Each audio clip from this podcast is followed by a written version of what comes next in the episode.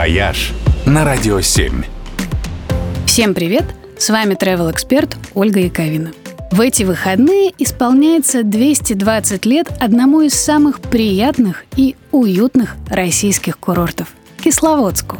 В этом городке уникальный микроклимат. Здесь всегда теплее, чем даже у соседей в Пятигорске – Самый респектабельный из всех курортов Минвод, Кисловодск изначально был основан как военная крепость, но в итоге стал любимым курортом русской аристократии.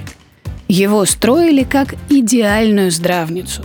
Наш ответ европейским водам с роскошными бульварами, с клиниками в стиле модерн и богатыми виллами – Сейчас их все активно восстанавливают, и во многих особняках открываются музейные центры, посвященные известным людям, которые лечились в Кисловодске. Ну а главная гордость города – гигантский курортный парк, второй по величине в Европе. Он имеет три уровня. Нижняя часть – это аллеи с бюветами – Средняя – оздоровительные тропы Теренкуры и огромный розарий, который цветет до самой поздней осени.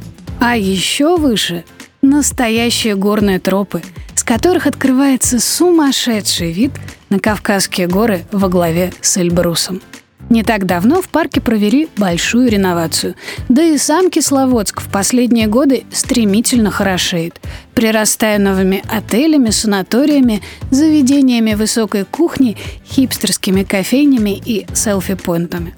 Но одно в нем остается неизменным – неспешный ритм жизни – как будто вся суета мира застревает где-то на перевалах вместе с тучами, чтобы ничто не отвлекало вас от действительно важных дел – гулять, дышать, пить нарзаны и ни о чем не беспокоиться. В общем, несмотря на название, еще никто из Кисловодска с кислой миной не возвращался. «Вояж» только на «Радио 7».